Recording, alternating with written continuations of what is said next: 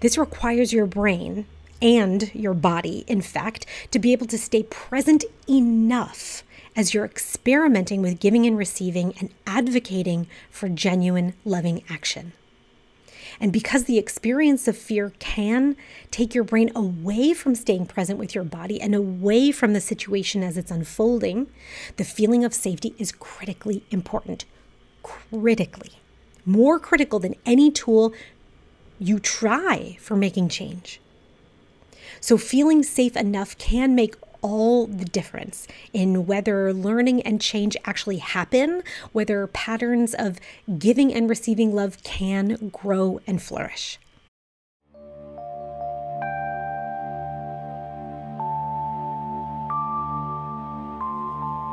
Welcome to the Safe Enough Podcast.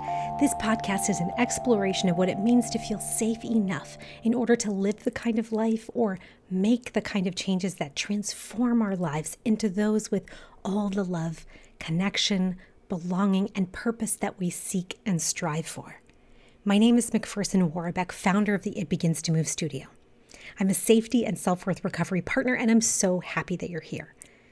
This is the third of a series of three episodes that are being published in the month of February, which, for much of the Western world, contains the holiday Valentine's Day. As Valentine's Day is typically a celebration of love, I thought I'd make this month's theme all about love. In the first episode in this series, I talked about how love is it's not a feeling, but it's a verb, that it takes consistent and continuous concrete actions with six essential ingredients to express a sentiment of genuine love. In the previous episode, I talked about how to learn to be more concretely loving and how to receive concrete loving. And in this final episode in this series, I'll talk about the foundational importance of safety in both the giving and receiving of love. In her book, All About Love, feminist author Bell Hooks says that, um, quote, without justice, there can be no love, end quote. The opening of the chapter about justice is a beautiful quote by Judith Viorst about how we learn how to love by those who care for us. And the specific meaning of Viorst's quote is that attachment wounds create dysfunction in love and loving in adulthood. This is so true. Attachment theory and neuroscience proves this over and over. As a feminist and critical theorist, it makes so much sense that um, for bell hooks to use the term justice, and I completely agree. However, as a nervous system informed self worth recovery partner, I would replace the term justice with safety. Without safety, there can be no love. Neuroscientist Lisa Feldman Barrett has research that proves we have learned how to behave from our prior environments and past relationships. And this might seem so obvious, but Barrett's theory of constructed emotion proves that how we behave now comes from how we learned to. Her research proves that humans don't have universal emotions or universal behaviors, that no behavior is predetermined, but instead it's all learned. And this proves what behavioral researchers have been observing for years and what trauma workers have been saying too. Barrett's research is the science that backs this up. And in this context of love, the theory of constructed emotions demonstrates that how someone understands, expresses, and expects love is directly related to how they experienced love themselves.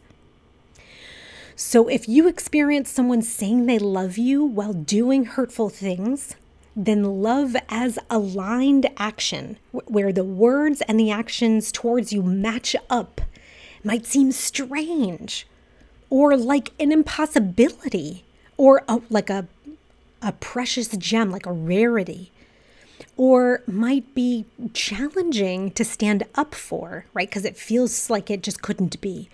Um, like it's not possible. Or it might bring doubt about your worthiness. You might find that it's difficult to even recognize loving actions if you're so unused to experiencing them. If you've learned that you are not worthy uh, of love, not worth love, loving or expressing loving actions, it might be very scary to have someone expect loving action from you or to be hurt when they don't receive it from you. And if any of this rings true for you, it makes so, so much sense. And it's okay. I promise that you're not doomed to experience unkindness or, or pain or loneliness forever.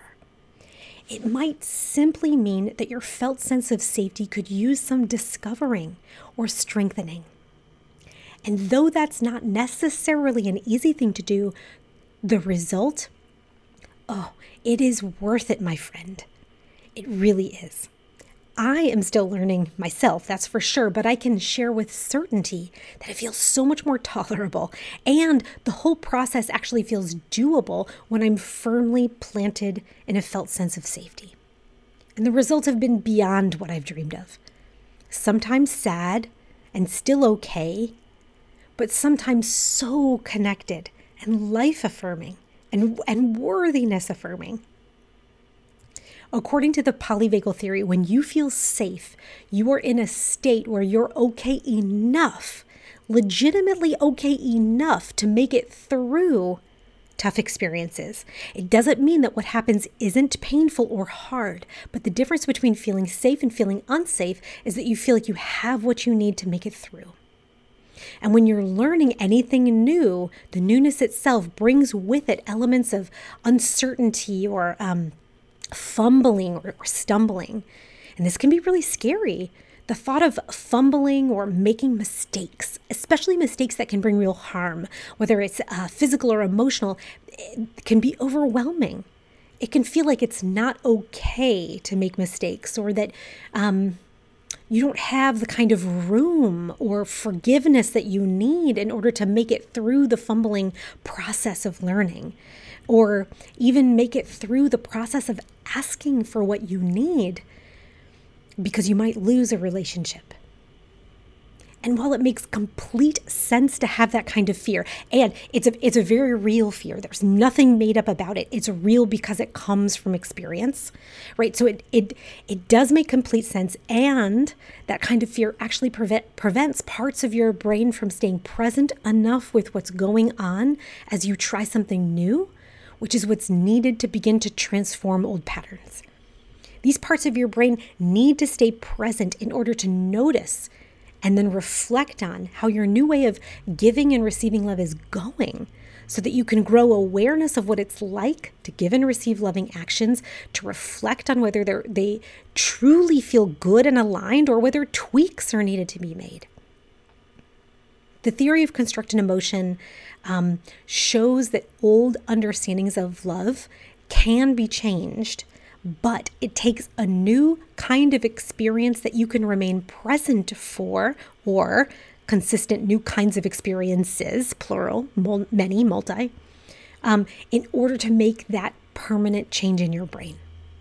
This requires your brain and your body, in fact, to be able to stay present enough as you're experimenting with giving and receiving and advocating for genuine loving action. And because the experience of fear can take your brain away from staying present with your body and away from the situation as it's unfolding, the feeling of safety is critically important. Critically. More critical than any tool you try for making change. So, feeling safe enough can make all the difference in whether learning and change actually happen, whether patterns of giving and receiving love can grow and flourish, and of feeling uh, feeling a felt sense of safety can be so helpful in that process because it is a felt sense and that means that it's it's concrete. It means the safety is not an abstract uh, it's not an abstract concept and you don't need to question whether you have it or you don't.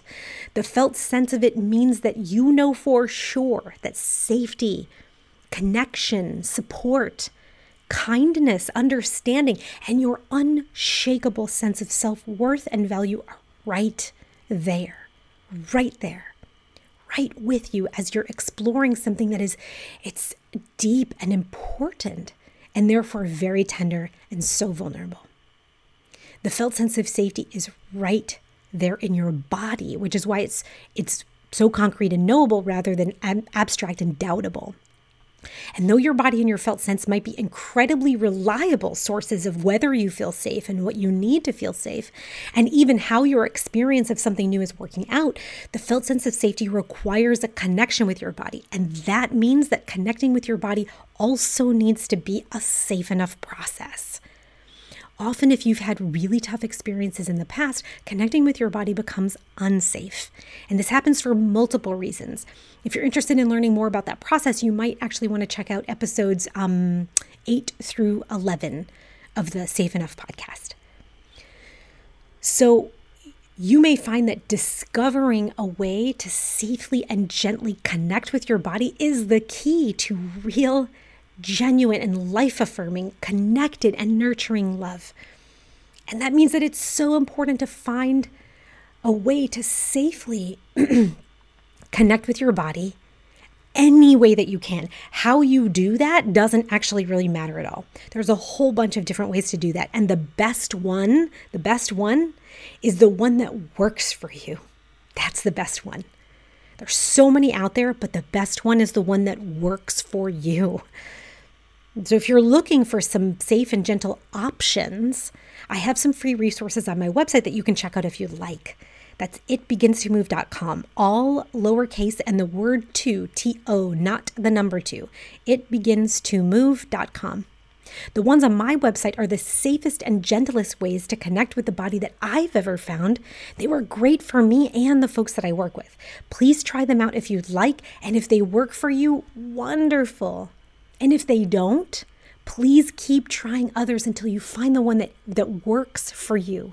That way is out there. It is. And the folks who can do a great job of supporting you exactly as you are in the exact right way that you need, they're out there too. In the spirit of love, I wish you gentle, empowered, and nurturing, giving and receiving of full and genuine love. Take care, kind soul.